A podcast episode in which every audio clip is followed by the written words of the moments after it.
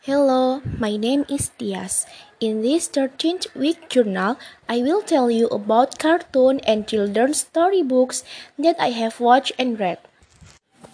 The children's story I read is entitled The Greedy Lion.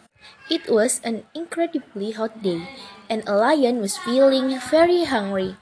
He came out of his den and searched here and there. He could find only a small hare. He caught the hare with some hesitation.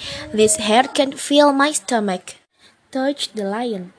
As the lion was about to kill the hare, a deer ran that way. The lion became greedy.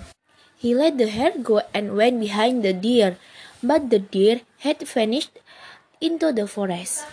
The lion now felt sorry for letting the hare off.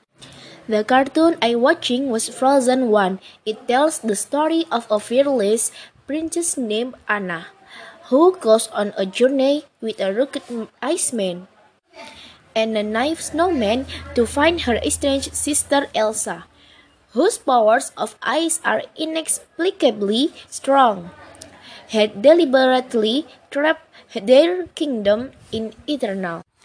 The cartoon and children's storybooks that I have read and watched are finished. Thank you for your attention. Bye bye.